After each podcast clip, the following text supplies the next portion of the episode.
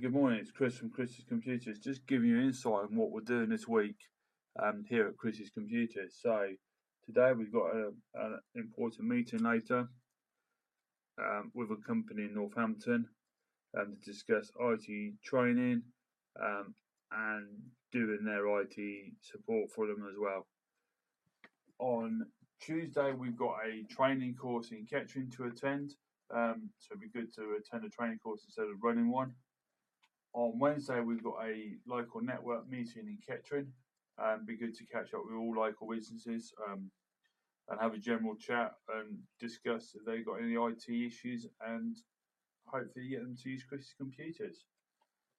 Um, and then on Friday, uh, just to end the week, we've got another network meeting, this time at Market Harborough. So we're looking to expand the field um, and get the businesses in Market Harborough to use Chris's computers for their for any of their IT problems.